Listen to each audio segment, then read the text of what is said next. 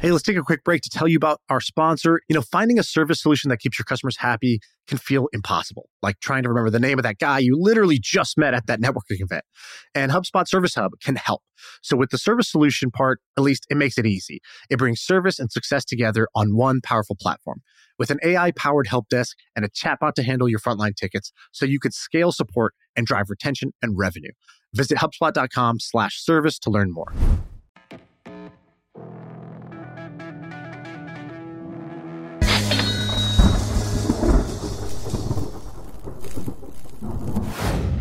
let, let me make one quick announcement before we get into it. And what I want to do is I've heard about these people say subscribe, unsubscribe, subscribe again.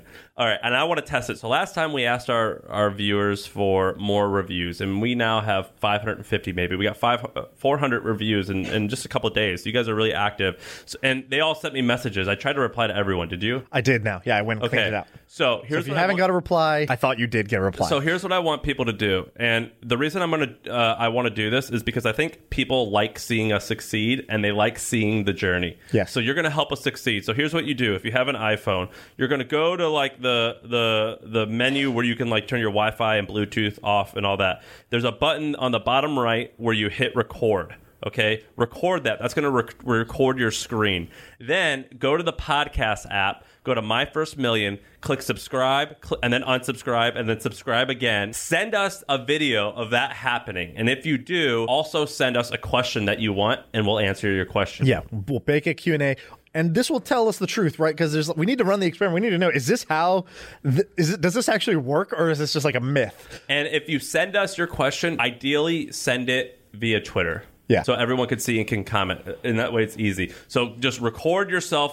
Subs- what is it? Subscribing, unsubscribing, and then resubscribing. Do it a bunch of times. Record yourself. Post that on Twitter. Tag one of us or both of us. And then on that same thread, ask your question. And um and if you don't have a question, that's fine too. And then we're gonna look at the charts and we're gonna see what this does to the chart movement. I think it's gonna actually boost the chart movement if I if the theory is correct. If, you know, I, I believe this is why podcasters ask people to do this is because this shit actually works. And if it does, here's what we'll do. If this does work, if people keep doing this, what we'll do is with only the people who do that, we'll like take a screenshot of our analytics and send it to them. Yeah, yeah, we'll share the data. Yeah, no problem. How was uh, the big stage? You went to New York. Yeah, so what I did was I went to New York and I originally went to meet with some advertisers of ours and to be on Whining and dining or what? yeah, we, yeah, kind of. I'll tell you about it. And then I went to uh, be on the Gary Vaynerchuk podcast and then I went to be on is his name Pomp? Yeah, everyone knows him as Pomp. Pomp. Yeah. And Anthony did Popolano or his, I something. did his, his podcast. It was cool. Did Gary Vaynerchuk's podcast first thing in the morning at 8 or 9 or 10 a.m. when I got there. I was a little groggy from my flight because I took some medicine when I flew. It went okay. We'll see what happens. Um, Whoa, whoa, Gary, whoa, hold on. So you walk in. What what happens? yeah, so walked in. So he has two offices in New York, one in Hudson Yards, which I've been to before. It's buzzing. This one was his studio. It's a little quieter, but still pretty badass. Um, it was awesome, man. Uh, And you guys know each other. You don't know each other. So it's just like first, the first time we time. had met, but we had he knew who I was, and obviously I definitely know who he is, and he knew who our company was. He uh, he was totally nice, and he was really low key at first. He wasn't like cocaine Gary. yeah. uh, he was like you guys do a little chit chat, small talk beforehand, or you just got into barely. it? Barely. So here's what happened. We sat down and uh there's like an audience. There was like an audience of like ten, maybe five or ten people. Me, it was me and Adam on our side, and then he had an entourage. And we sit down, and he goes, "All right, go."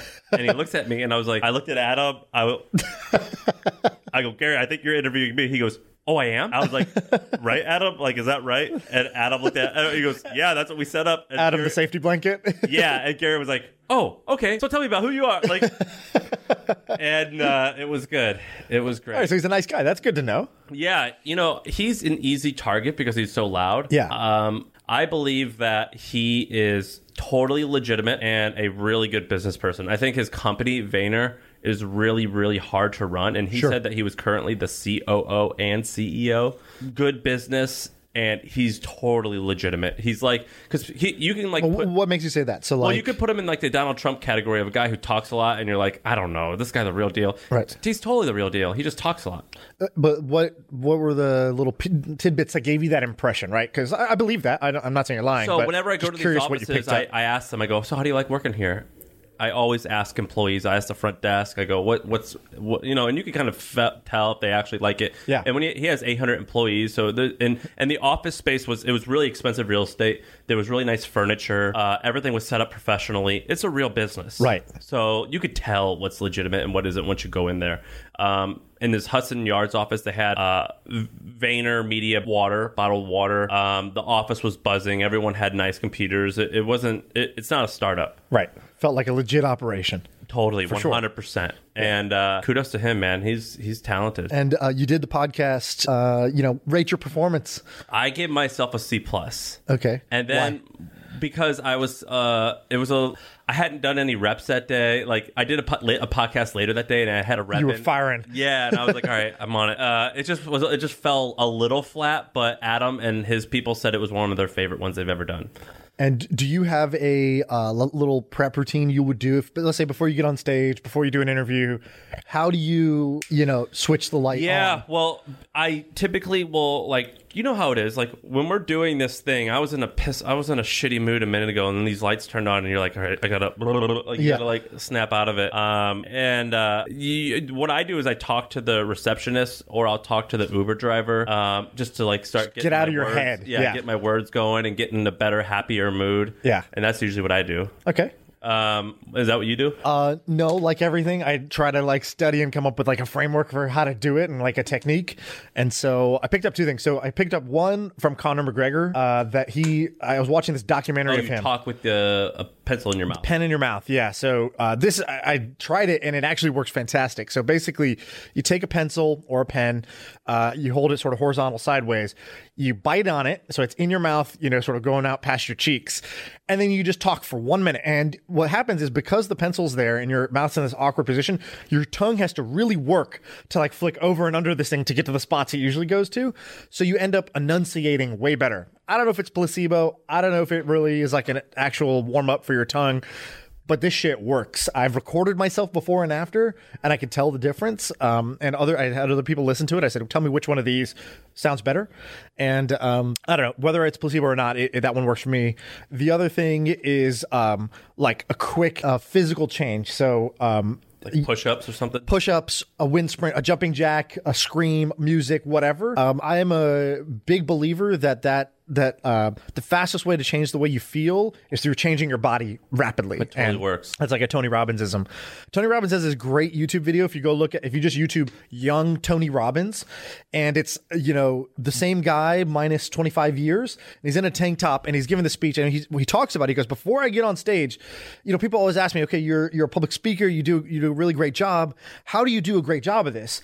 And he goes because I don't make the mistakes most people do. He goes most people are sitting in a low energy shell. Their you- body body posture sucks and then they just get up on stage and they don't warm up like an athlete would never do that and he's like i treat myself like an athlete i get myself in a mental state a physical state and he goes the second thing i do i don't try to memorize what i'm supposed to say because when you try to memorize what you say you're trying to prepare but what ends up happening is your mind is then editing it's comparing what you're saying versus what you kind of remember you were supposed to say and so you have this other whole thing going on in your head that takes you away from the moment Third thing, and this is the last one. he goes Before I go up there, I convince myself that the audience has to hear this. Like Like their lives depend on this information. Like they need I'm here to help and if I can get this across, like even with this podcast for example, it's like you know somebody is out there they're commuting, they're you know they're they have this idea that they haven't taken action on, they're kind of beating themselves up about it or you know they look around at the five people that they hang out with the most and they're just like these people are not like me.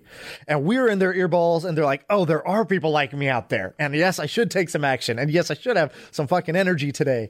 And so he's like, I just convinced myself that they have to hear this and that I'm here to serve them. And I was like, okay, Well, Oh, just I, hearing that, so I do that. Just hearing that has made me feel better. There you go. um, another thing that I did while I was out there is uh, on Sunday night I tweeted out. So wh- um, when I fly, I take a lot of Xanax. It's the only drug I do. I don't do any alcohol, and sometimes the night before I'll take it a little bit as well because I really hate flying. And so on Sunday night I tweeted that I rented this Airbnb, which I did, and I'm gonna host a meetup. And I got 200 replies saying, "Let's meet up." Right. and that I couldn't do that. So I only let 20 trend subscribers come. And so the trend subscribers are also uh, not 100 of you listeners, or not 100% of listeners are subscribers, but all subscribers are listeners. Right. And they, so I met, I think at 30 ended up coming. And it was fucking awesome. It was so cool. Uh, this one kid flew up from South Carolina or something, and I tweeted this on the meetup was Monday night. I tweeted this on Su- Sunday, Sunday, night. Sunday, yeah. or, like it, I, there was no preparation. Like we all we did, me and Adam we landed, on, and on Monday morning we went to the Mexican place next door and said, "Hey, can you bring over enough tacos for twenty people? Here's two or three hundred bucks, and go buy us some beer, and we'll pay you more money." And that's all we did, and it was awesome. Yeah. These people are fucking fanatical. It is crazy. um, it's nuts. It's really odd. It's Who was the most interesting person? so many interesting people. One guy, there was this one guy, I, I forget his name, maybe he's listening. He was an older, the eldest guy there, which is not old, but in his 50s or 40s, and he built was it, it builds custom electric cars cars and through the trends group sold 50 cars to s- another Trends- Custom electric cars. yeah what does like that he, mean? like he was making uh like they took a they take a Prius or they a, took um Ford, no Uh, whatever. they took yeah they took like a some type of pickup truck and made it an electric delivery van Oh wow. for a cannabis company in LA. Because um, who else did I meet? I mean, I met all types of people. One guy who sells fake boobs for a living.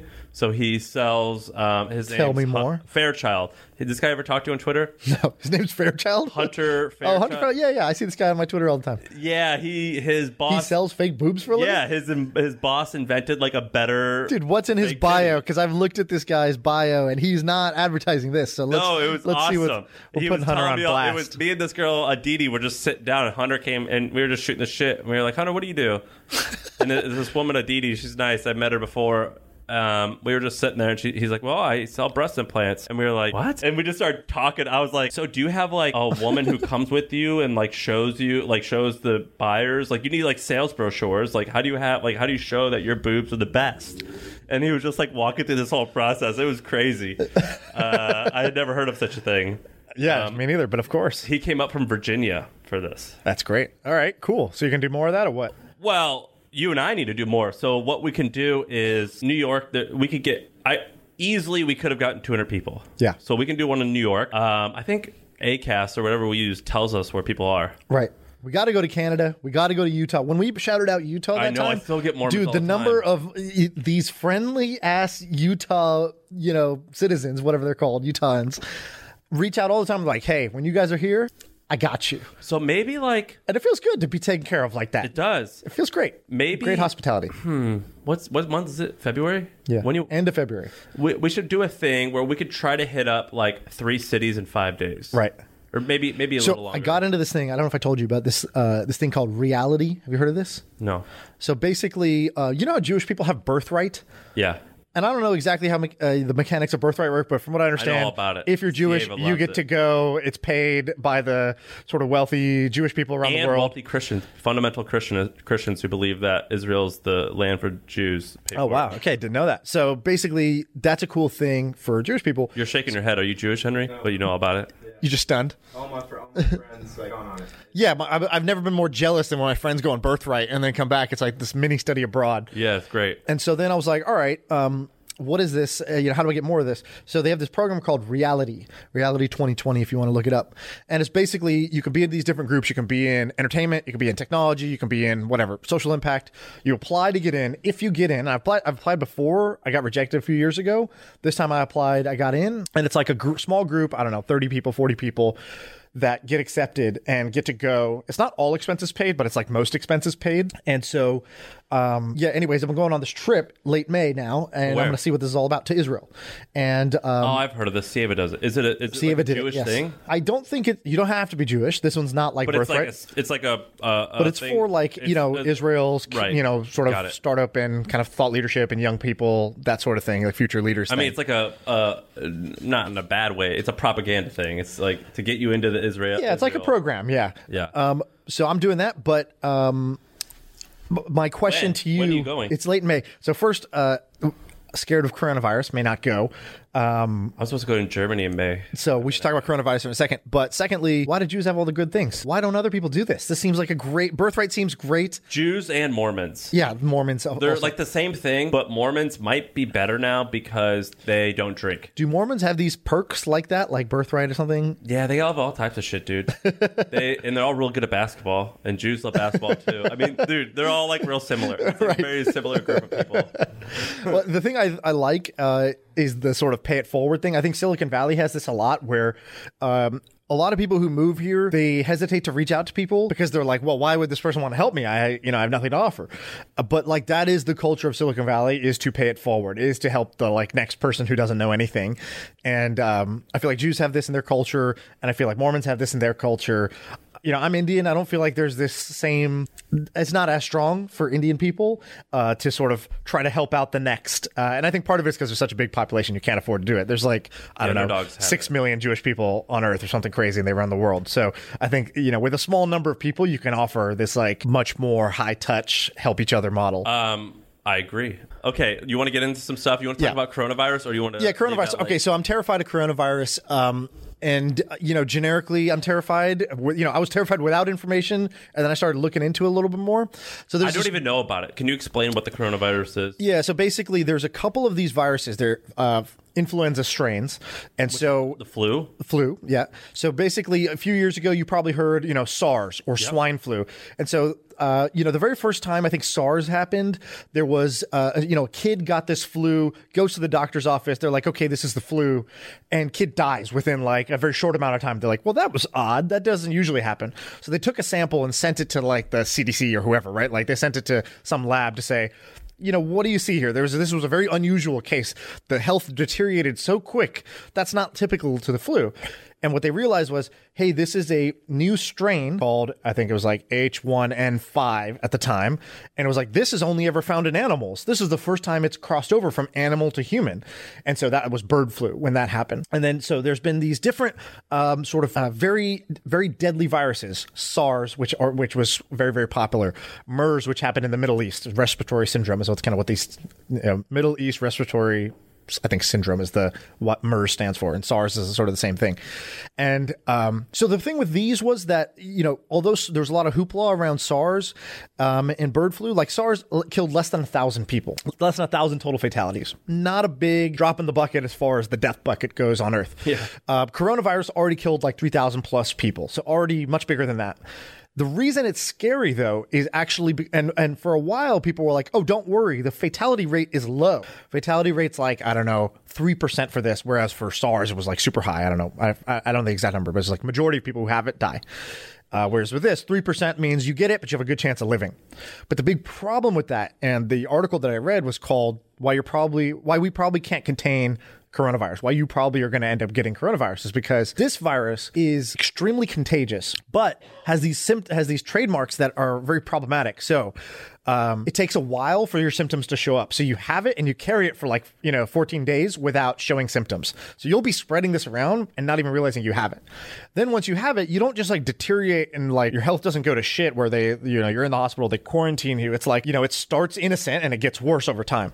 So the infectious period is so much longer that there's basically no way to quarantine this thing. There's no way for us to contain this. And so what the article was saying was like ironically, because it is not as fatal and is not as bad for you right away, this thing is going to be unstoppable, most likely case. Second thing with that was. I guess there's four like an- you know typical strains of the flu, which is why you can get your flu shot and still catch the flu um, every year. It's because there's these four different strains, and the vaccine doesn't cover sort of all the, all the different variations.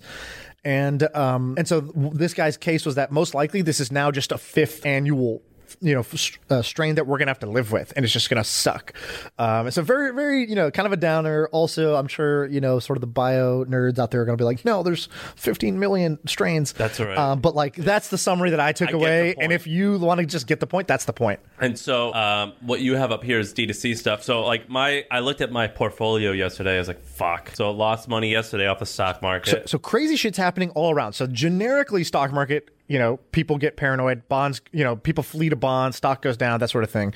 Other funny stuff happening. You know, Zoom, the conferencing software.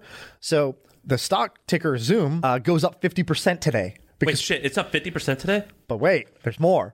It's the stock ticker Z O O M, Zoom. But that's not Zoom's actual handle. Zoom's Oh. actual handle is ZM. So people are buying the wrong stock because they think people are going to be working from home and teleconferencing in. And so they're buying Zoom, which does something else altogether. It's a very small cap is it? stock.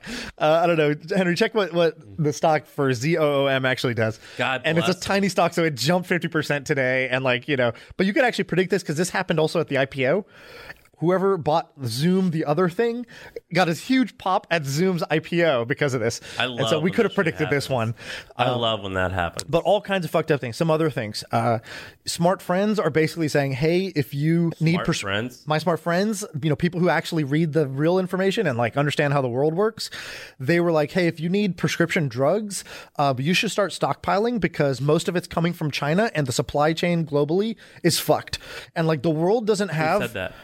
um, like friend friend of a friend, basically. Um, But how the fuck do you stockpile prescription meds?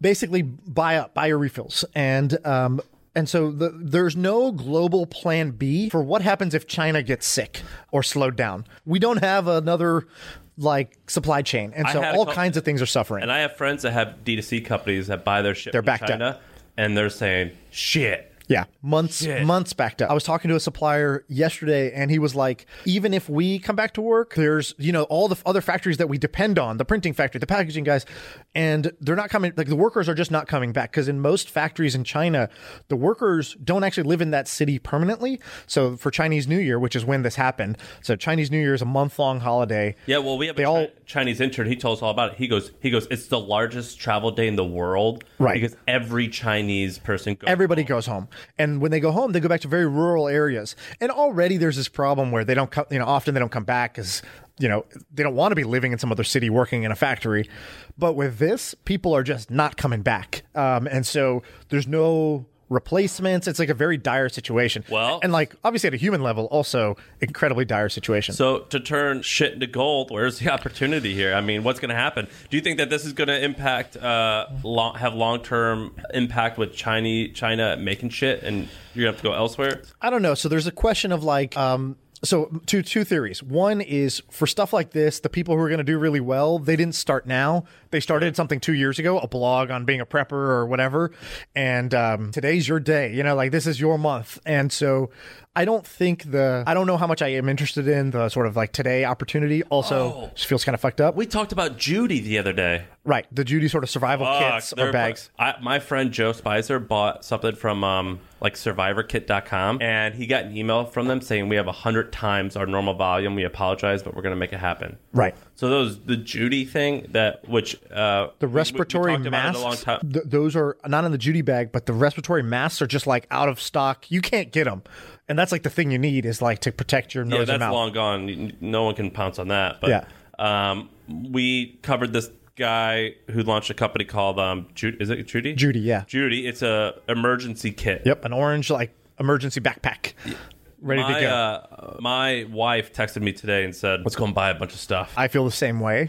More people are doing this. Have you ever been in an emergency situ- situation? By the way, have you ever like been in a city when like a flood happens or anything like that? It's really bizarre how it feels. no. I was in Hawaii our honeymoon. There was a hurricane in Hawaii. Oh, I the week left of our right when you- honeymoon. when, I was there. And so we went to the grocery store. We're- And at first, we go to the hotel, and they're like, "Hey, um, we have early check-in available." And we're like, "Well, that's cool, thanks," because we're honeymoon.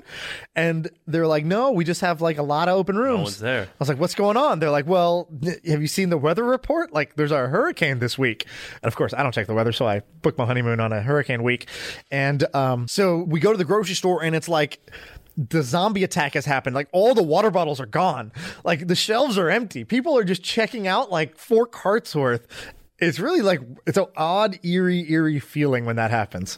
Yeah, this thing. th- My issue here's an opportunity if someone wants to go for it. Is you know how pol uh, is it? Uh, there's a Politico check. Is that what it's called? Politi- polit- Politico fact. You mean like the fact checking thing? Yeah, I don't know what it's awesome. called, but It yeah. always- so what you do is like, did Bloomberg really say this? Right. and it goes. That's what I want for a coronavirus right now. I don't know what's true and what isn't. So there's a blog called I believe it's called theprepared.com. It is exactly what you want. It is plain English. It's like, here's the facts, not the overreaction. And by the way, we'll tell you about the overreaction and why it's an overreaction, but here's the facts. What's it called? Presented in a calm calm way. The site is beautiful. It works great on your phone. I tweeted at the guy who started. I was like, this is a like thank you Like, for I making started it. this. Yeah. I was like, thank you for making this site because this is exactly what I need in this situation. It auto filled nicely. A bunch of people must be going. I feel like it's Ah, right. he's selling kits. he's selling kits. Oh god, this guy's awesome. Cool. I'm into this. So scary situation. Um, yeah, scary all around. Um, Best of luck to everybody. Yes, for sure. Um, okay, you want to move on or Yeah, let's move on. okay? Um, I'll. I have a few interesting things that happened. Uh, cool companies that we could talk about. The first thing is something that has made a huge impact on me, and I think more people need to take advantage of it, which is transparent numbers. So basically, there's a group of people out there who believe that transparency is good. Um, and they share all of their revenue. They share they share their every metric about their business, as deep as everyone's salary, their bank balance, churn, how much it costs to um, acquire a customer, how much a customer stays on for, everything. Some are a little bit less. Well, they'll share how many customers they have, how much revenue they have, what their bank balance is. Uh, more people should follow uh, these businesses. I, for one, am totally against that. I don't think you should ever reveal that, but I'm happy they do. And, I, and Yeah. um, and So, some examples. So throw them Okay, out. so uh, first of all, my friend Encore. What's Encore's last name? He uh, runs Teachable. Uh, I don't remember his last name. um, if you go- Google, on, can you tell me Encore's last name? F- Uh, founder of Teachable. Okay, so he reveals uh, on Twitter the valuation of every. Round. Yeah, What is Nag- it? Nagpal. Yes, Nat, say it. Nagpal. Nagpal. Uh, he reveals the valuation of every Right. every time they, they just raised money. like 20 million bucks Yep. at a whatever. 200 something really good and he reveals how much revenue they have how many customers they have it's awesome Yes. i love that the other guy is Sahil. Sahil uh, from Gumroad. Shitty business. Seems like an awesome guy. Uh, he reveals every single month Yeah. all the. You could Google Gumroad founder Sahil. It's on his Twitter. If you, he just he doesn't end a tweet land, so you don't have to. You don't even have to dive into the books. It's like Yeah, here's it's 140 awesome. characters. Um, Joel from Buffer, he does this. They actually just switched. So if you go to bearmetrics.com or Google Bear Metrics, they have like 18 different companies that do this, and it's pretty cool. And Joel from Buffer used to be on there. They're a $22 million a year company, so pretty valuable. And they would, would, would, would they did reveal everything. Everything. everything. Employee salaries, like name, salary, equity. You know, level, everything. And you know what? They're changing. Th- They're showing less and less. Because Have you talked to him? Do you know why? it becomes problematic when you add more people. Um, Yeah. Duh. it's like you know, guy you know creates you know turns his kitchen into a man cave instead, gets a girlfriend, and is like, ah, she doesn't like it. It's like, yeah, no shit, man. Like I could have told you this, like when you bought the plasma and put it on the fridge. People grow up, Joel. Uh, yeah. don't like their salary being public. What? so they still do salary. They still do equity. People get upset when they see their coworker who slacks off and works from home two days a week, and they see Yeah, his it's salary. stupid. because people don't understand that like pe different people have different situations. It's not like So so they did it, I think, in a smart way, which is they basically were like they used it as customer acquisition. Uh, yeah, it's part of their story because they got their ass kicked by HubSpot. and so they like Sorry, uh, Hootsuite. you know, this has become a bit of a playbook for small business to business SaaS companies, which is look, you know, acquisition of customers is hard. What if my customer is a small business owner? What is small business? What would bring a small business owner to me? What content could I put out there that would make a small business owner come? So instead of saying seven tips to have more effective meetings, they were like, here's our pr- here's our P and L for this month. And sure enough, a lot of people wanted to see that. So a lot of people discovered their product through this, and so. You know, maybe this lines up totally with their values, and that's why they did it. But I just rip 'em off.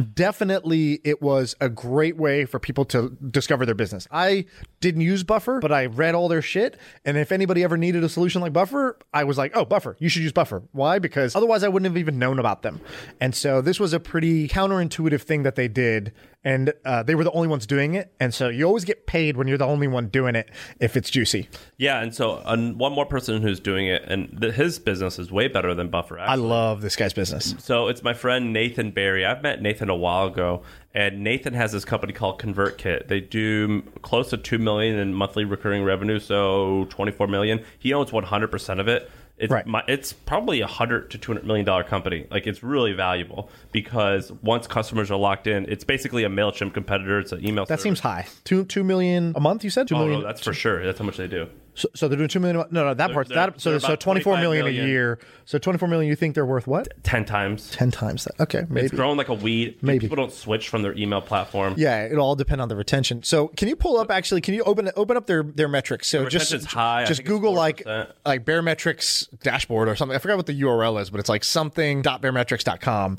and it's like their whole company. It's like here's how many new customers we got. Here's how many people churned this month. It's like all their graphs, and you can use it for your company. He even showed how much profit they make. I think it's like ConvertKit. Uh, it's it's like con- yeah, here it is. You got to zoom in. There you go.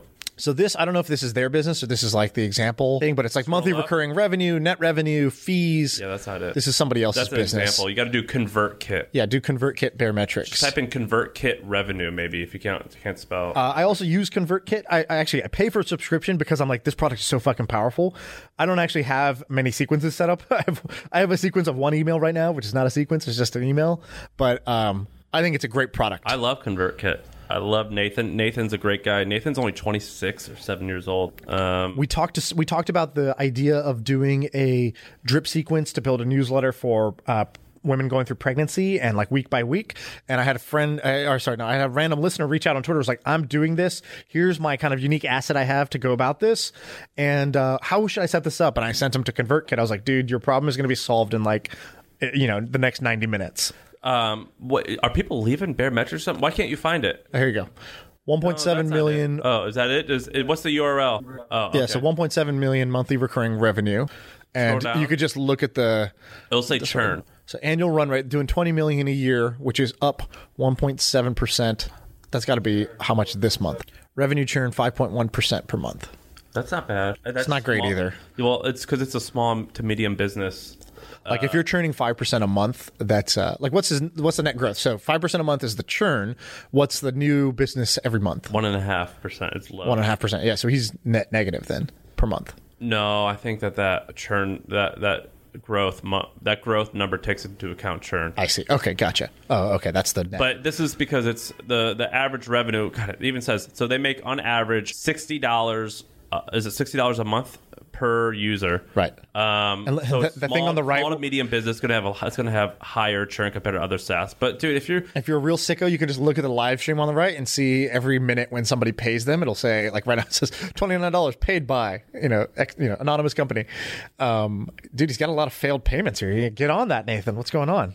You can't be failing. It's three out of the twelve payments here are failed. Four.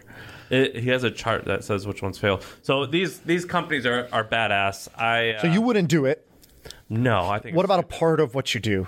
The email list size, the revenue. I don't want to share anything publicly. Um, well, I'll say like eight figures or Right. something. No, I just don't think it brings a lot of good either. You know when a company's trying to raise or sell their business because like two months before, all these articles will come out just like handing much over revenue they're doing. handing over information. Yeah. Um, why why is that happening?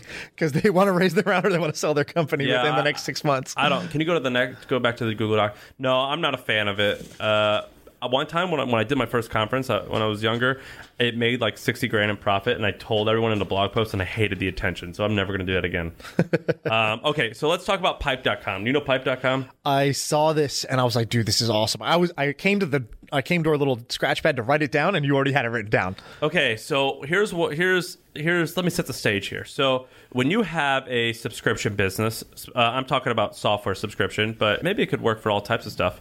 Um, what happens is you do one of two things. The first is you say, "All right, you sign this deal, and you owe us two hundred dollars a month." And so that is a $2,400 a year subscription service. And the company that is your customer will pay you $200 a month. Um, it- what a lot of companies prefer to do, but this is actually a lot harder, is they say, all right, you signed one year contract. Let's get all of your payment up front. Right. Now, the, here's the balance here is do you want, or this is what people think, they can either get more customers and allow them to pay monthly, Right. or they can get less customers but allow them to pay annually and get all of that cash flow up front. And what what's it called? Pipe. What they do Pipe.com. is if you have a business like ConvertKit and they have a history of three years and it says, look, every month our churn rate historically is five percent, uh, Pipe can go, okay, so you have all these customers paying you each month. Let's just I don't know how they discount it, but they probably they probably discount it a lot, so they de-risk it, and this will say, well, let's just assume that you're going to have uh, twenty percent monthly churn. Right. We're just gonna we'll give you all that money up front, and you owe us as the money comes in with a little bit of interest. Right. Awesome. Awesome business. So I have so many thoughts. All right, so a uh, couple things. First, the financial infrastructure. What's what's really going on here? The financial infrastructure for software companies and tech businesses is being rebuilt. So we already had investors, right? Angel investors, seed investors, uh, Series A investors, blah blah blah. But then you have a bank for startups, Mercury, started by you know some s- successful founders from HeyZap. They started Mercury. It's supposed to be a bank designed for startups, and then you have things like Brex or Ramp, which we talked about, which is like a business credit card designed for startups because the legacy institutions don't understand how to value these companies, how to assess risk, or how to like fund and finance these companies. Then you have things that are um, you know like marketplaces where you can buy and sell to, to buy and sell online businesses like Quiet Light Brokerage or wherever. You have due diligence firms that pop up that specialize in software businesses like Centurica. Then you have um, you know guys like Pipe, which basically say, "Great, you know you have a cash flow problem, but you have steady. We know you have a predictable book of business. Uh, we will give you the cash up front, and we'll take a vig off, off the top of that." And so I think these are all really smart businesses, um, each one at a different part of the the financial stack yeah, for so we software and use one technology called companies. FastPay. We use it. It's it's it's Pipe, but for media and publishers. And Pipe has raised seventy million in funding. They're kind of stupid because we use them and, and we have a, a million millions of dollars in credit from them. And we won't leave them because it's a wonderful service. But the reason why they're kind of stupid is because the market's a lot smaller Right. than software, and the numbers are a lot smaller. Right. I think Pipe will be a multi-billion-dollar company. Yeah, or or the one problem Or- with these or- is, or that is there's a lot of there's a lot of competition. Yeah, I think the aggregate will be so. For example, this is also happening on the customer side, right? So um, f- p- companies like Affirm or Sezzle con- or that's- Afterpay, that's consumers. Yeah, that's on the consumer side, but same same idea, which is like they're trying to provide different financial instrument that like the traditional um, financial company, like the the cu- current sort of incumbents, aren't really figuring out how do we help co- e-commerce companies sort of how do we help merchants um, you know turn their, their products into monthly payments for their customers but a firm came out and did it and you know fastpay or sorry not fastpay afterpay i think afterpay is like a $8 billion company or something like that in australia uh, a firm is a multi-billion dollar company here doing the exact same thing and they're all fighting over these merchants I love this shit, man. I say fuck the big banks. I fucking hate them. Yeah. I hate them so much. I hate having to talk to our rep. They don't understand me. Right. They don't understand what we're doing. so Ishan, our the producer and editor for the podcast, he had an idea. So I asked him uh, one day because I, you know, I have him on as sort of my right hand man. So sometimes I just ping him with just random questions. I said, "What's the biggest idea in your head right now?" I was like, "You know, what's the biggest startup idea you got?" And uh, you know, he's 20, 21 years old. I don't know exactly how old he is, but he's a young guy. And so he goes, "Well, I've been a you know freelancer contractor for you and uh, many other people for for the last few years, and." um he's like, why doesn't a, a sort of fast pay or pipe exist for contractors? Like, I have my invoice. Um, just give me the money now, and then you wait to like when the company pays, you take it and you take five percent. That's a big idea. off the thing. And uh, I've actually heard this idea a few times before. Of like, you know, lo- my my wife was a in- you know a consultant, for, you know, and so she always got paid like this on a 30 or 60 day cycle and she's she would have you know 20 grand sitting in outstanding payments if she could just get the 20 grand you know headache free she would take 1950 uh, you know she would take 19000 out of that just to get the money now and not have to keep following up via email to be like hey have you paid it yet and like all that stuff and so the problem seems real and this is more of a question to the audience of like what, what am i wrong about what don't i get about this idea seems like a great idea on the surface um, what's the problem with this idea because i've heard it bandied around a few times over the years it's not a it's not a like super niche idea i think a lot of people could have this idea so what's wrong with it and i think that you can learn just as much from common ideas that don't work as you can from great ideas that do work um, if you start to identify why does this seemingly good idea not work why have people tried and failed over and over again there's a lot to learn as an entrepreneur Yeah. I'm digging that. Um, I, I so pipe.com's out. I'm loving those things. yeah one thing hey henry there's a guest downstairs would you mind letting her in and she's going to join us uh, for like the next segment um, julia what's up Hi. how are you Doing well. Thanks for having me. You're already in my good books because you actually listen to the podcast. Not all the guests do. I do my homework. Yeah, there you go. I She do said my she homework. listens? Yeah. Yes. That's I, awesome. I have a. There's a bunch of employee fans. Great. Um, they found out, and it was. I mean, like they had been really gunning for me to have a chance. Shout out to them. Do you have like that like corny name for your employees, like Everly Wellians or That what? is literally it. Oh my God, Although we okay. changed Is it, that people- really it? No, well, but then everyone was like, "Hey, did you just like come up with that? Because that is not that great." Um, and so I think like you know someone better with words was like, "How about just Everly's?" And I was like, "Oh, that's better." Right. So That sounds much better. We've shifted it to that. but Do you it guys might have this for the started- hustle? Do you have Yeah. like Hustlonians or some shit like that? Uh, say no. Yeah. No. You're fired actually if you say something like that at the Hustlers. hustle. no, we Right. just people. yeah, exactly. We, you know, with Bebo, somebody tried to like do that, and I was like, thank God there's not a nice one because I don't want this as like a thing. Yeah, Bieber's that would have Yeah. been it. By the way, I'm followed by Justin Bieber on Twitter. No big deal. Wait, for real? Yeah. So crossed 10,000 followers, and Justin Bieber follows me. I DM'd actually him. pretty He did not impressive. reply. How many people does he? Follow? it's got to be one of those bots that just How many follows people, people. does he follow? I don't know. Henry, Justin Bieber, number of followers. We'll find out. Uh, the only way this can go is down for me, where he follows millions of gonna people. It's not a low number, my friend. It's not a low number. Yeah, okay. 300,000. I'm one of the top 300,000 friends of Justin Bieber, so let's That's just leave better it than at I that. would have thought. I thought the number was going to be like 10 million. So for what it's Okay, worth. so speaking Yeah. of, so you have, uh, so your Julia Everlywell is your company name, uh, but your name's Julia Cheek. yes, That's a cool name. thank you. um, I hate my last name, and so I'm always thinking like of you know just totally rebranding it to something cool. But uh, then I know people will be like, "Did you just change your last name to try to sound cool?" Which is probably the least cool thing you can right. do. I kind of got the opportunity to do that Yeah. because I decided I had a choice to do Julia Taylor maiden name, Right. or if I wanted to when I got married, take on Cheek. Yeah. and it was just sort of I did it. you did it. Uh-huh. Okay, great. And so for people listening who are like, "Okay, great. Who's this person? Why are they joining the show?" Uh, give us the like 30 seconds about what's interesting about you. Yes, so uh, I'm Julia Cheek. I'm the founder and CEO of Everly Well. We are based in Austin.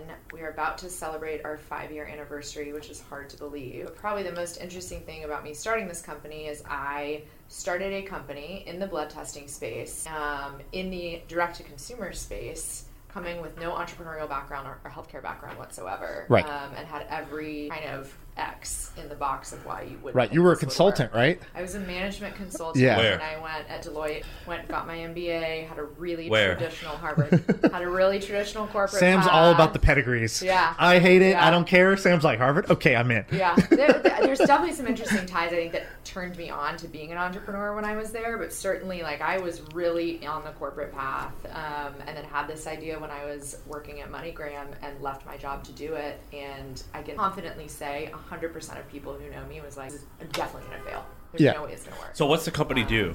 Yeah. So uh, when I was five years ago, when I was working at MoneyGram, I had a bunch of all these unexplained health symptoms. This is super common, which you hear from women in their late 20s and their 30s, is they have chronic fatigue, aches, and pains. They're not taken seriously at doctors. And so um, I went to five or six different doctors on good health insurance, and each of them ran different blood tests. I never got my results. Um, I paid over $2,500 out of pocket. Nothing material showed up or was communicated to me. What, what do you mean you never got your results? Like you Like, personally didn't receive it? I personally Right, the received doctor them, looks or at it. Even if they called me, like I missed the call. Nobody ever called. They said we'll call Right. you if anything's abnormal. Well, like what does that mean? You tested a hundred different things. Like just because something's not totally out of whack doesn't mean there's not interesting or useful information there. So um, I sat down and I looked at the health insurance landscape and I thought, man, people are going to have to start paying for all this in a more meaningful way than we are today. And I'm at least confident that my cohort of women between like 25 and 45 can't get the testing that they need right. and I think I can solve that. And so it really started out honestly, not that it wasn't a big vision, but it was a little bit like if you if you think about the first group you're solving a problem for, that's what we launched for. So today we have 35 different tests on everlywell.com, on Amazon, Target, CVS, Kroger. Um, we work with Humana, and we offer consumer-initiated testing for everything from STI testing, heart health, food sensitivity, etc. Basically, is it every test? It's like 90% of common test coverage. Um, from Did what you raise would get money? From the doctor. I've raised over $50 million from Five zero, you said. five zero from West and East Coast VCs. Um, that was after obviously having like three rounds of clawing my way through Right. um, funding, and then suddenly things did get easier, um, and we actually grew from zero to See, we did 40 million in sales last year. Yeah. Wow. Our third year in operation. Is that Okay, no corona? coronavirus, but fist pound for the coronavirus. yeah, for, no, for the forty million. Especially for the uh, for the healthcare entrepreneur and we have to Yeah. I have to learn not to do that. We were, so. we were just talking about coronavirus. Do you Yeah. guys sell coronavirus tests? Yeah, you know, if we did, I think we'd, I wouldn't be here right now. Right, yeah, probably. you'd be I'd be doing something else, but um, but I'm hopeful. There's progress, uh, as we learned today from Gilead and a couple other companies. I'm hopeful someone's close on it. And s- so, but no, we don't so- have that, unfortunately. Are those one-time purchases? The forty million? Um, no, it's, I mean, it's a combination of new customer acquisition and repeat. We have a really healthy repeat business because a lot of our tests are things like cholesterol. But it's not thyroid. recurring, is what I mean. It's not recurring. We do have um, enterprise contracts that are recurring Got it. for Medicare. Right. Um, but it's a mix of what I would call one time repeat and then actual recurring contracts, um, which is there's challenges, there's good and bad. I think when you have a one time heavy business up front, you have to build a good set of unit economics from the get go so that you're not just optimizing on this like promise of payback. Right. Right. So that's been good for us. Um, on the other hand, we've had to be super, super disciplined in a way that I think some have been. Right. Um, and so you're based out of Austin. You Yep. do this D2C at home Yes. test that then gets sent to a lab, a partner lab. They analyze it. You get the full report. It's like, here's everything. Here's what's interesting about this. You can share it. Uh, it's like the way that it should be. Like if you didn't even, you didn't have to like invent this. If you just asked a layperson, you're like, how should this work? Right. that's the description and then you just made that like happen in real life uh, the other thing that's interesting is you were on shark tank I was. so Yes. as a fan of reality tv me and Yes. sam both watched the challenge probably the trashiest reality show Well, that there is. Oh. tonight's the season finale of the Netflix one. of which The one Circle. no, the one where Oh. they get married after living in a room. love is blind Yeah. wait didn't it all come out already didn't they just release it today. Today. No, uh, I'm at, I'm at episode three of that one um, good show it's pretty awesome. pretty good show uh, have you seen it I haven't seen it yet. do you know the premise I do know the premise. They put people in rooms and they don't see each other. yes it, so it's, They gotta it's be actually married. pretty cool as a ser- Oh, then experiment they have to get married. Yeah. Yeah, I they missed have to that- get I married, missed that or you get part. cut off the show. Like literally, Oh. you don't even get like eliminated Survivor style. They just edit you out. Like Okay. you're just not shown ever again if you didn't propose. And so what ends up happening is it's ten days behind a wall. You talk to this person and you're speed dating basically behind a wall. 10 So you're days. kind of like deciding who you like. Yeah. And then someone proposes through the wall. So they're like, "Can you come close to the wall, please? I'm I'm on a knee now, and I want to you know ask you to marry me." And then, but the thing is that I thought that's where the show would end. But then they like put them in the real world together, and they're like, "All right, you're gonna get married in 30 days, and see what happens." And uh, it's pretty interesting stuff. Okay. So good job, Netflix. Shout out What to were you you. asking her about? uh, I was actually at Shark Tank because. Um, Tell me about how it came about. You pl- you applied many times, one time. How'd you get on? Yeah, so Shark Tank was an honestly, I am a huge fan of the show. I also am a huge fan of my own experience, and that's not I think what everyone has to say, but I always tell people I think it can be a really game changing thing for entrepreneurs um, if you do it the right way. It is a lot of freaking work, ton of work. Really? So I Once you're on or before you're on? before you're on. Okay. Um, so I would say like so I we aired in November of 2017. Go to But the it was beginning. a- How'd you I even know, but audition? It was like a nine month process of I would say the year of 2017. 80 percent of my year was just Shark Shark Tank. Tank related things. So we applied. Um, it's a, and by we me, um, it's like a 50 page written application. that you Online do. or- It's- no? It is printed and written out. I tried to like use a PDF editor. I mean, It was takes like- forever. Yeah, like you know, it was like a decade ago. So you technology. write this whole thing I up. write this whole thing out. I will be honest. I was uh, I was um, a finalist at TechCrunch Battlefield in Yep. 2016. The producers scout from Gotcha. So- so they Battlefield reached out, companies. maybe. So they reached out. Oh, that's cool. Um, so it's kind of like if you're thinking about American Idol, maybe which I would never be, but you are you either can get contacted and sort of put in the Asset. front and to Right. audition, or you kind of You wait in audition or line, wait in yeah. line. So it's not that I had necessarily a better chance, but I did get shortcut into the application Right. process. So filled that out. The application probably takes 40 hours.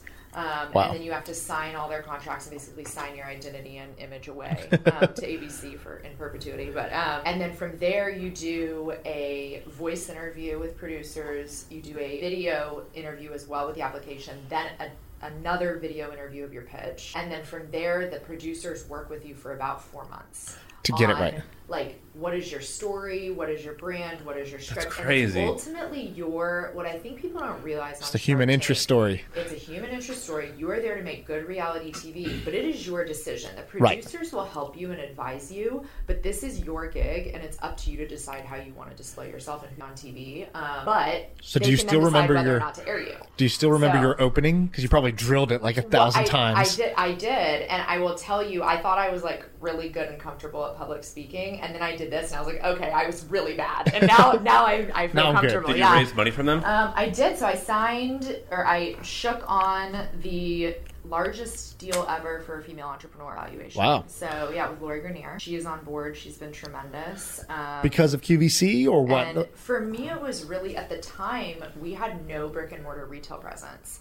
And I knew that that was a priority for us to create a product that was like actually accessible and ubiquitous. And that's actually, in hindsight, been a really good move for us. But I felt that she would be invaluable in helping us to get Does she into some of help? those stores. Yeah, she really helped with packaging and branding and making something that's accessible when you're trying to like sell a testing kit where either people think it's a DNA kit, Right. or they have no idea what it is, Right. um, being able to differentiate that when you have like 10 seconds to grab something. How much of a check did she write? Um, so the deal we shook on was. Why do you oh keep gosh. saying shook? Because there's the shake on There's it, the and then there's shake the and then actual there's the deal. actual deal. What's the actual deal? I can't disclose that. Oh, come However, Well, hold on, hold on um, one it was second. different. Yes. It Better or different. worse? Better for the company, and it's probably better for Lori. and better because Honestly. uh, why does the deal change? So normally there's like they do diligence and they might change it probably Right. for their favor. You're saying it went better for you guys. It went better. How does for it us. improve? So after you shake on the deal on the show?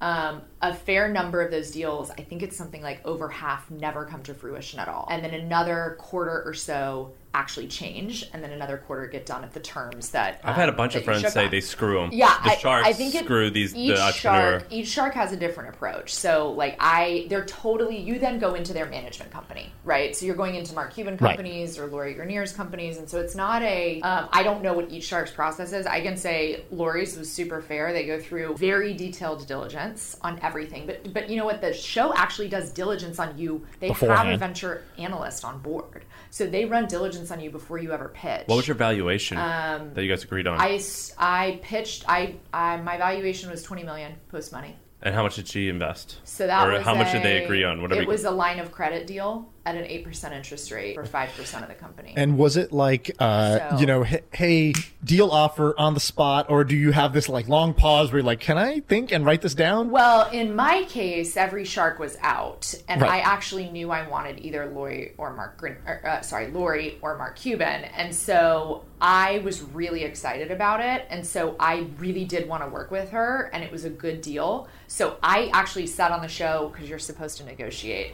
i Right. said because it makes good tv Yes. um, and so I said, I know I'm supposed to negotiate, but I want to take this deal. Right. So I didn't. Um, you do have, it is really what you see. Like you can exit, you can talk about it with your partner, you can call a lifeline or a friend. Um, they may edit that out or whatever else, but you can take a minute to think about Right. it. What's something people don't don't see or don't realize that is different from having actually gone through it versus watching it? It- What's a what's one difference? I think people know it's edited. I don't think people realize how long the actual time filming can be from when you walk in and walk out to like what they edit down to five minutes. So it, it varies, but mine was probably an hour and they edit it to seven minutes. Some people's have gone on up to two to three hours. Um, some are 15 minutes, right? And so I think you know it's edited to a degree, but I don't think you realize how much discussion actually happens. was when you're Lori pitching. investing her own money?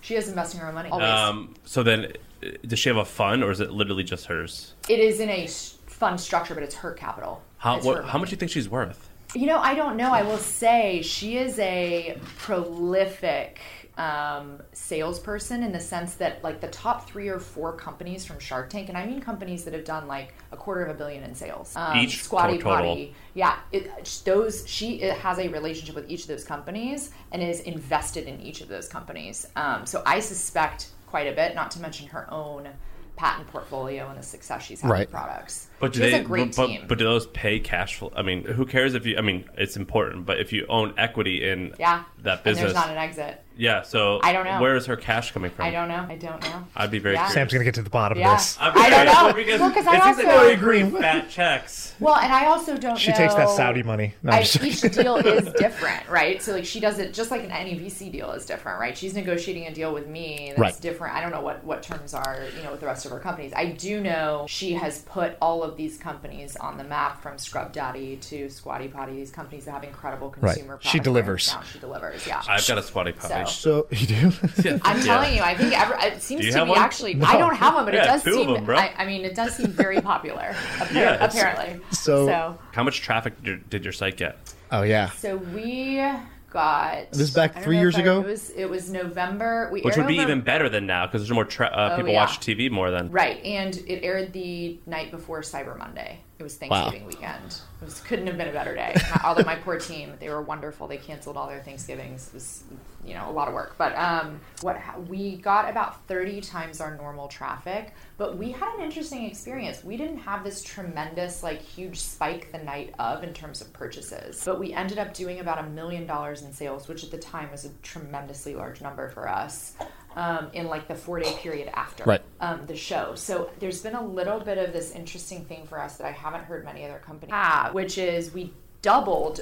Over, like we doubled in that week on a run rate standpoint, and then we continued doubling the next month, and we never had that decline. Right. But we didn't have this spike in like the three-hour period that we aired. Yeah. Well, we how had a much lot of tra- do you know how much traffic I think, it like, was? A million. A million sessions. uniques in Yeah, 24 hours? yeah. So, and we did. I mean, we had to. I mean, at the time, we were not set up for that scale. Now we don't What were even you have using, to think Shopify? about it. We know we, we've always been on um uh on um WooCommerce?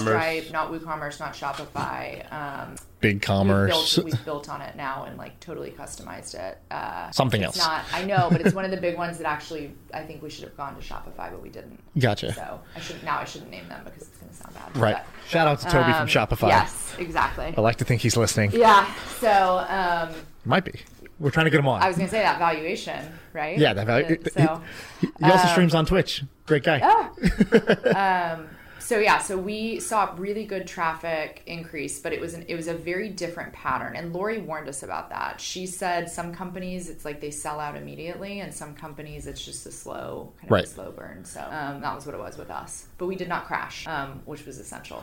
Do you, did you? So- I have a bunch of questions. Do you have some? I have some not about Shark Tank though. I mean, me All neither. right, close the chapter on Shark Tank. I'm, I, I know enough about Stay Shark tuned. Tank now. There, there may be a uh, there may be an upcoming. An Oh, upcoming oh, thing oh. there. So You're become back as Yes. one of the glory children. Ah. Potentially, potentially, we are actually in two years. We're the number. I think we're number ten on the all-time best-selling list. Right. out of What's nine number one? seasons. Squatty Potty? The socks, and then squatty potty. What's the socks? Bombas. Oh, Oh, they bombas. were on there too. I Yeah, number didn't one. realize that. God damn. Two hundred and fifty million in sales. yeah, Shit. Yes. I'm wearing bombas I- right now. I Yes. think. You have bombas? Yeah, but I, I went on Twitter. I said, "What's the best sock money can buy?" When we sold the Um. It's- company, I was like, people love it. "I'm going to buy unlimited of the best sock." Yeah. That was the thing I'd always told myself. That's cool.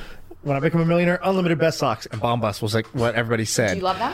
Um, yeah, I love them, but I need more. That's all. They're too Like I expensive. ran out. I'm in bulk. Yeah. Yeah, I, I bought the whatever the like sixty pair or whatever, but like I, need, I think I need like Yeah. five hundred pairs of socks, like laundry. You know, that's like one of the best hacks you could do is what I did was I bought, I only have one pair of underwear, but I own like 30 of them Yeah. and one pair of socks and I own 50 of them. Yeah. So I never match socks. Yeah. It's the greatest hack ever. yes.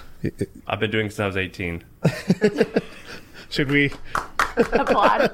Um, okay, so I, I got a great. question for you. So Yes. uh, let's say I buy the product. What do I actually do at home when I take the test? Like physically, what is what do I have to do? So this uh, people are often surprised how many people we get to take their blood at home, but Right. that's often what it requires. So like most of our testing is pricking your finger to draw a small sample of blood. Um, some are saliva, some are urine, but obviously there's a reason why they normally take your blood at a lab. It's because you can analyze the most number of Right. markers and the, the broadest um, assortment of markers using blood. So it's dried blood spot testing. It's like a very frankly old school model.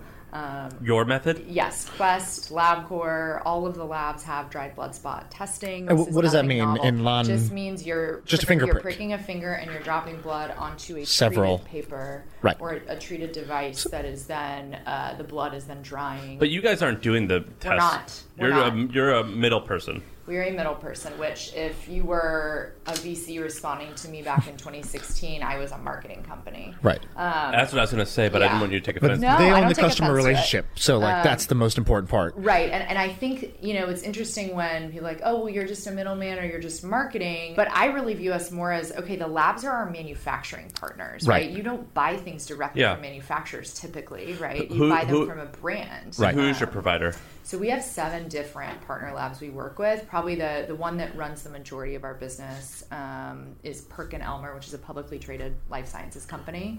They're huge, they're global, um, and they've been really a good partner to scale, and they have a lot of credibility. They're the worldwide leader in dry blood spot testing. Right. So Of the it's been a 50 good- million What everyone grows up wanting to be the worldwide leader the worldwide in leader di- in dry hey, blood spot hey, testing. I know, but you know what? Like for us in our space, and we're in the medical space, it's really important to have that that stamp, especially with, with all the failures. That So I have really happened, want you to so. hear Sam's thoughts on food allergy testing. Sam, Yes. take it away. I'm excited. I, Let's go. I think that a lot of them are bullshit. yeah. Am I right or wrong or what do you think? I mean, I I think it depends, and, and you Unpopular. need. we, we talked about this earlier. no, it's, it's important, and it's um. but they do every test though, so We it- do every test. it's okay if I don't buy one of them. You know, it's interesting.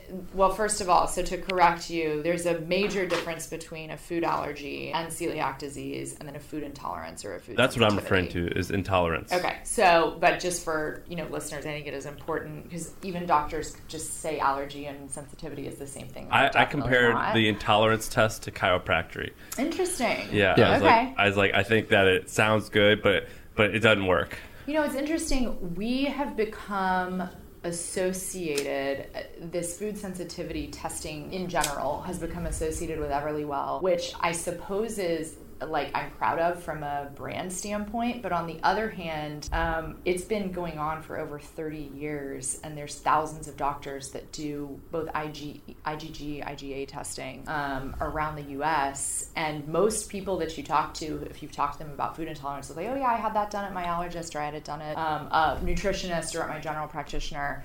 It has to be used in a specific contest context to be valuable. And so I do think that is why it's really important that you educate people on how it should be used. It should be used with an an elimination diet. It is not a be all end all, it's a guidance. Um, it is something, it is our test where we have more people quantitatively say it's changed their lives. Than any other test. Um, but, and there's good research around it for that use. What there's not good research around is saying, like, it's a, it diagnoses you with an allergy. It can just be used as kind of a black and white guidance of what you should and shouldn't eat. That's absolutely not true. Um, so I think there's a lot of misinformation. I think there's a lot of different types of testing, and the nomenclature gets mixed up for things it shouldn't be used for.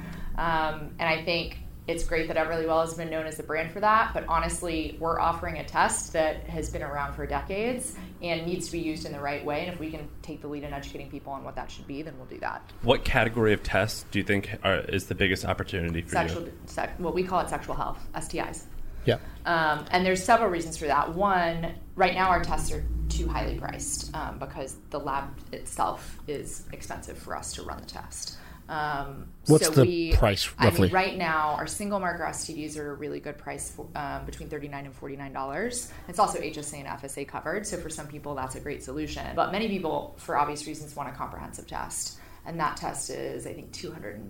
uh, Who's the leading the leading company in this space for S, what, STIs? At home, I keep, yeah. I keep say- STIs. I keep saying STDs. It's STIs. That's is the our old clinical- school, high right. school yeah, thing they sexually told us. transmitted infections is the Got it. correct nomenclature. Um, we call it sexual health testing because we think that this is something people should just be Yeah. proactive about. Um, So who's the and biggest in the space for digital? uh, for at home? Yeah. Um, it's I would say it's probably us just from branding standpoint. There's a couple I, companies. sorry, I that mean in revenue. specialize, You guys in I was revenue? asked- Wow. Yeah.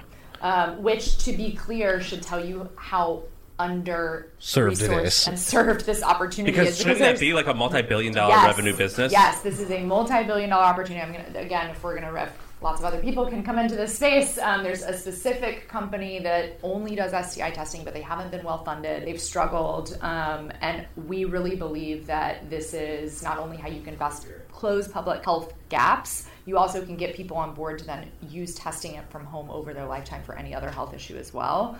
Um, people don't want to go into a clinic. You don't want to go. Period. Right. Um, and our solution, you actually can not only um, get your results, but then you can diagnose and treat through an independent physician um, if you have a positive, if it's a relevant STI that can be treated. So it's a full service solution. Um, and what you're looking at right now is we have a really good business, but if you look at the price sensitivity, there's a certain age group that's going to be willing to pay 250 to go get a test versus going to a clinic. Are you and potentially are getting you it for free. acquiring customers profitably on first touch, or do you hope to lo- do you lose money on them on their first touch and then hopefully come back? profitably on first touch. That's great. That is for me. We're in Austin. I'm a first time founder. We're building a sustainable business. We didn't go out and raise money on this premise of just negative contribution margin and then hoping to And sell it's what people later Facebook. down the road. Facebook's the main channel, or It used No to- way, search. it- uh, well, it depends. Search for different categories, but search has a ceiling. It, it does have a ceiling, even with But if you STI search testing. STD test online, you need that shit right now. Right. Which, or so, food so allergy, for yeah. that category, certainly search is great for us, but Facebook um, slash Instagram was for a long time our, our largest acquisition channel. And, both by force and um, by proactively moving away, we've Right. really diversified, which has been a good move for our business. So if and someone- what TV now, or no? Uh, Some TV we've had mixed success with. We again because we are on this profitable unit economics from the beginning um, play. We when we can't fully measure attribution and ROI on first purchase, sometimes it's hard for us to want to invest. So we've had Right. mixed success with TV, but we do believe it's important for brand building Yeah. and category education. Is all that 50 million going into marketing spend? No, no engineering, product, clinical. A lot of it goes into clinical and medical affairs. Um, But you're not doing the clinical. So what's the? Is it the kit? Making sure the kit is as robust as So it we should be, or have- what? Well, we have a regulatory and compliance team Right. that ensures that either the lab partners we're working with or new lab partners that we're making sure that they're meeting the highest quality standards. We're starting our own research studies to prove outcome data, which will take time, but we think Right. is really important. Um, we do have obviously a healthy paid marketing budget, but we're trying to hire more in house around content SEO, organic, and those pieces as we start to actually build out like a healthy marketing engine and not just be dependent on this like paid social Right. thing that we were the last few years. Could you have bootstrapped this? No, and that I think is a I really. feel like you would have if you could have. I would have if I could. Well, because if- have. if- it's if a you- really important question though. If Go you ahead. just said like you're a marketing company, I'm like, oh, okay, so just white label this thing, Right. D2C it, and put this cute millennial pink on it, and then just start buying traffic. What? Where's the? I mean, that's it, it, that's how simple it sounds. What was Right. what were some of the challenges beyond the like you know Yeah, well, for- send traffic to a landing page and order this like white labeled product What- Right. So we don't white label. We actually fully end to end construct and brand our kits. Um, and really, what the lab does is run the sample. That's the goal of the lab. Mm-hmm. Um, but there's also a really complex product from an engineering standpoint. Um, so not only creating obviously what is somewhat basic an e-commerce site, but then a results platform that is able to speak with a third-party physician network, translate lab results that were often really messy, and then be able to say that in a meaningful way to consumers. And five years ago, that was not as easy from a like a UX standpoint as it is today. So a doctor interprets all of the results. An independent physician. Why couldn't they do something where they just like say like the normal ranges and if you are in range or out of range? So like I, I use Wellness FX and they do Yeah. a blood test and they just say like you They also use a doctor. no shit Yeah. really It's for regulatory reasons. It's to make sure that you basically have a doctor in the process of saying, okay, I've made sure that this test is appropriate for you. I've made sure that if there are critical values, so for example, if you took our STI test and you had an abnormal, you would have a physician call you and talk you through next steps and offer you a telemedicine consult. yeah because that wouldn't be Right. And so there there are checks and balances in place. You don't always have to interact with the doctor if it's just a normal result, um, Right. but there's certain like levels of escalation. and so, So when, when you're at the but it is- beginning it is similar to Wellness FX, except it's home kits, and Wellness FX really kind of stayed on the quantified self or brand and never was able to scale. That business f- totally fizzled. Yeah. Wellness FX. Yeah. I thought it was It's going to still be out there. awesome. It's all right though. I- I use it, but it's not like that successful. But it's interesting. I mean, there have been a lot of companies, many, especially after Shark Tank. I would put it in the two dozen range that launch an Instagram, create a pretty logo, have a kit, and then about six months to 12 months later, you never hear from them again. right Um, and it does speak to the power of brand marketing and experience. I mean, our NPS is a 60. We have a world class customer base. I think in this case, first mover advantage really helped us in the category. It doesn't cause us to keep winning, but it mattered a lot here. Right. So, I'm not an MPS uh, I'm not super savvy with MPS but is 60 good I thought 60 would be sort of like it all, de- it all middle of depends the on road. What you compare it to. You have you have to compare it to others that are similar to you. Yeah, sure, for if your you're- industry. If you're, if you're a bank and you have a 60 MPS, you're the best You're bank like- on earth. you're killing if it. you're a 60, but you're like a movie, then it's like eh. yeah, exactly. World class would be like 80 or above, right? Right. So, certainly it's below that. Um, but I think how we view it is we look at other healthcare services, and most are around a zero to a negative. right don't measure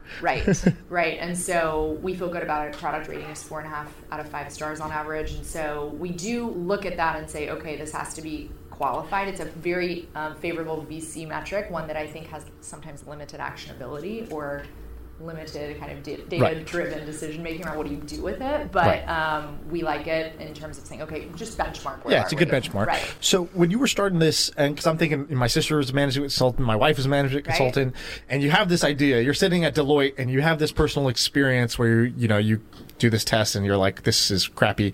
Um, that's what I'll call like every entrepreneur has the stated story, which is like, you know, I was trying to get a test and I just, you know, was so frustrated and therefore I decided to create a solution. And um, behind the stated story is like, you know, more of the real story. And our, our audience is very entrepreneurial um, and they feel this on a day to day basis. They have these ideas, they also have doubts, they want to vet the idea. So tell me like that from the moment you had the idea that first couple weeks you know what was what was going through your mind what were you doing and what got you over the point where you're like okay i'm actually going to do this Yeah, I think this is important because I it is the real story, right? So I'm like, oh, I just had this idea, and I, Right. you know, It's not a we lie. moved- we moved to Austin in a U-Haul. All those things are true, um, but there's Who's a we? few things. My husband and I, um, and our dog.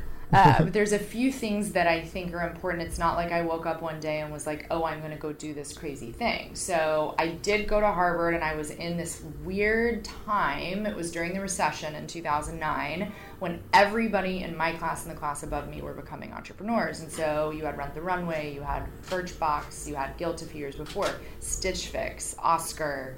I had two unicorn founders in my section alone, and at the time, uh, Grab Taxi out of Korea, and then um, grab's huge who was oh Coupang Okay. uh, both in my section, right? So at the time, it didn't feel that unique, but I was being exposed to this day in and day out. And so I had this kind of roadmap for how to go about it once I started thinking about becoming an entrepreneur. And so I, the reality is, I probably spent two years on the weekends in my spare time, not making any money, but going through different industries, different business models, advising different companies on their business plans and seeing like what would really stick. Do you have all that There's research nothing- saved? I do, but it's really like I look. Gotta send that to back, me. It's kind of boring. It's That's- send like it to me. travel, I don't know. I will. I will send it, Right. but it's it's like I, I would be very literal in how I would go about evaluating all these ideas. And honestly, Everlywell was probably the craziest and the worst of the ideas for me to go and actually do, given my background. What were the other ones? Um, no, I mean, I'm t- it was like travel, um, luxury resale, something like what The Real Real is doing. Um, I mean, house decorating, curation online, like all kinds of different spaces where there's probably opportunity in any of those. Hey, if you just do it the right described way. hows, so you, Uh, you're, yeah. you're two for two for Well, the it's dog a- company ideas. To, to be clear, it's I, you know I don't know if I took an idea from them Right, or if, yeah. I, if I actually came You're up two with it. for But, two. but um, you know, the match with Everlywell was not necessarily one where you'd be like, "Oh, Wasn't shit, obvious. right?" It was not obvious, but um, it was the one where like I realized really early on, this is a decade-long thing. Right. So if it actually works, you're in it. For so a you, long you did time. it right So you have to be away A- passionate. a- after you did this exercise you sort of started it That or was no a couple years. I mean, until I had this health experience in Right. 2015, and then I kind of matched the two together. So this was early 2015. I ended up incorporating the company June 18th, 2015, and then I left my job in August. and did you think of yourself So- as an entrepreneur you said you were on the corporate path but it sounds like you had dabbled in the idea of being an entrepreneur I did you had think of yourself that dabbled- way I didn't. Um, both my parents are lawyers. Um, I didn't realize one that being an entrepreneur was actually a career choice and a path that you could like become good at. That didn't necessarily mean financial success, but you could be a serial entrepreneur and actually make that a career. Um, and I also, frankly, didn't have a lot of confidence. So it was interesting at Harvard because I kind of looked around and thought, I think I'm just as smart as all these people who are like really founding successful companies. Right. So maybe I can do it too. And I honestly did it just to see if I could do it. I never, I, like, I truly couldn't even imagine having made a million dollars in sales. And so I'm not sure I necessarily thought about what it would look like today. um, I just thought it was a really big opportunity and something that I wanted to see if I could go do. And that was how I made the decision is I thought I'm passionate. I think it's a major thing. I was in the fintech space and I thought that was already really oversaturated by 2015. There's Tons of apps, etc., and so I knew that this was an area. Turns that I out it could care wasn't. about. I know. Turns, turns out I was a little, a little wrong about that, but um, but and and you know I do think Wellness FX is an example where I think they were just ahead of their time. They were too early on the curve, right? Well, I think And the folks who then- started are like scientists or something like that, or they're they're in the industry, and I Right. actually think that's a weakness. You have to kind of be a marketer first, or you Right. don't have to be, but if it's a consumer you, brand, you, you you have to have that part of you. You got to be aggressive. You have to. Um, at, as you were you were an outsider, right? Yeah, to this industry? completely. What opportunities have you un, uh, uncovered where you tell people, man, just so you know, like there's this huge problem in this industry. I think it can be solved. For. Yeah, what other adjacent things have you Yes. observed? because I'm a total outsider, but I, but but when I hear about the, these types Yeah. of businesses, I'm like, it's like it's if you can like solve a, a handful of problems, it's so easy to crush it. price transparency, which may seem obvious, and I think there's a lot of companies that talk about in healthcare doing price transparency, but they don't actually do it. And even the digital startups trying to do it, um, they can't actually tell you what something will cost in healthcare. So we just go outside of insurance so that we can actually tell people what something will cost. But if you were able to do this in a really big way and say, hey, we can accurately tell you your cost commitment for this service, I think you would crush it. And So I- what and I does think- it Within look the like? insurance system.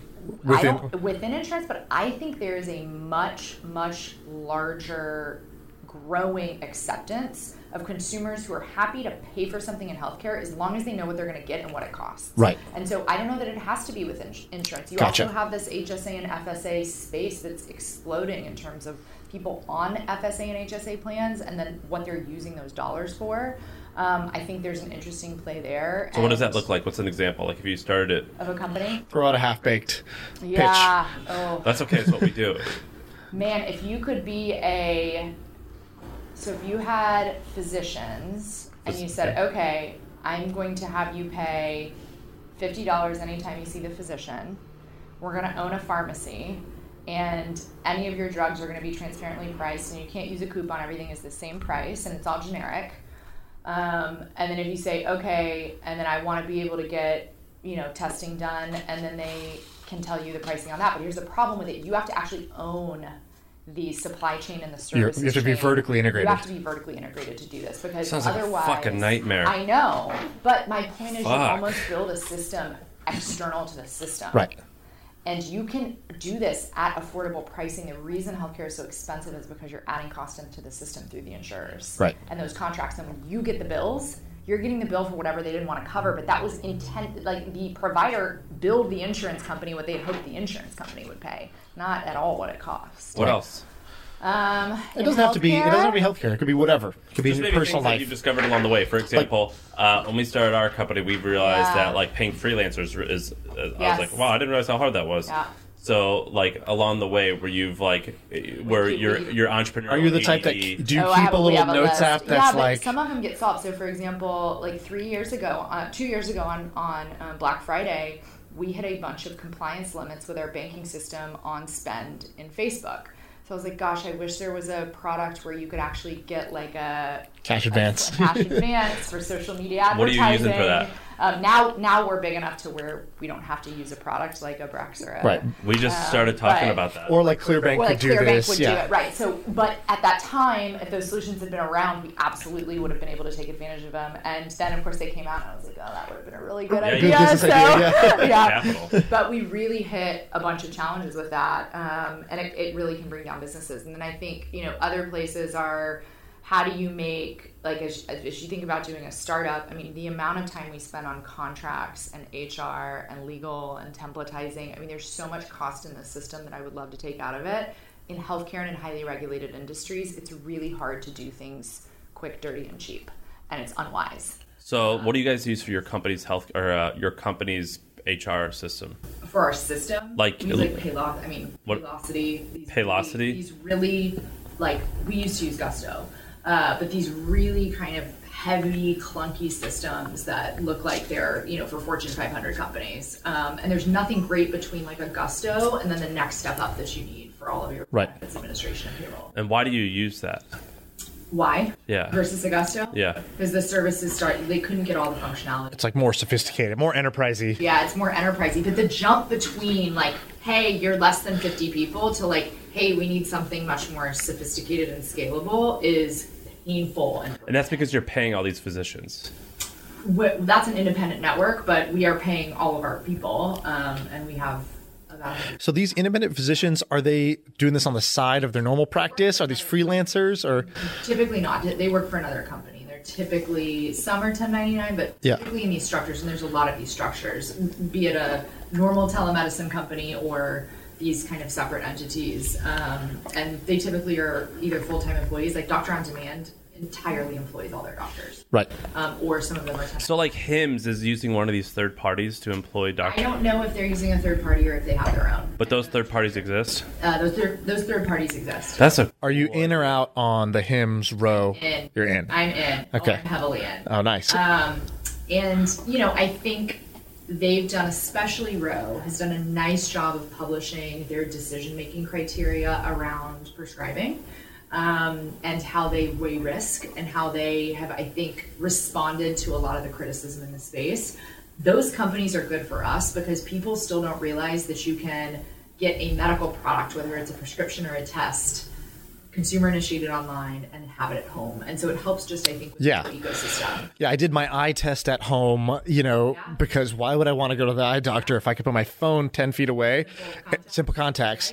And so the first time you do that, you're like, okay, cool. Yeah, I'm not going to leave home if I don't have to. So next time I have a problem, great food sensitivity, let me let me use another at-home product. I do think It's a lifestyle. yeah, and and for me, like I'm on one of the hers um, face uh, pr or uh, retinoid prescription for skincare and for wrinkles, and that just saves me time from having to go to the dermatologist where they're trying to get a mail order pharmacy to get me to reorder anyway. Right. To be clear, it's not like Hims and Hers created some model. That's how physicians and dermatologists. well, they're, this, they're a marketing company too. yeah, for sure. I- I just uh, we were talking about. Have you heard of Legacy? It's for That's sperm. company. You like that or not? Oh, it's a it, this is a controversial one because of the marketing practices that imply that there's more of an issue than there is.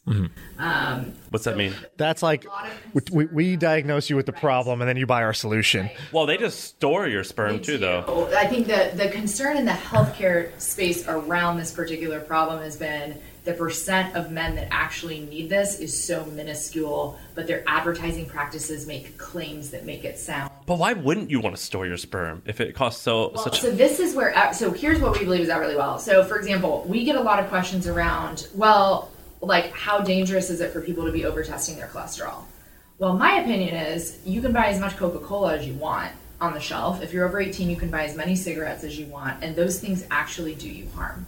And you still have independent thought and agency of making those decisions. And so cholesterol testing or sperm freezing, if that's what you want to do and you're going to pay for it, then that's your right to do it. Um, and so I'm I'm with you, but I think you have to then still have a fine line. Like we have to be as Everlywell as Hims and Roe and Legacy and all these companies. You have to be super careful about the claims you're making and how how kind of what scare tactics you're taking for people to want to buy it um, because there is going to be some backlash eventually from the FTC, and there will be some regulatory kind of engagement on this. It's just lagging right now because that's what happens with regulation. It's- It catches up later. I love those businesses because I can't imagine having to go to the doctor and do that. Yeah.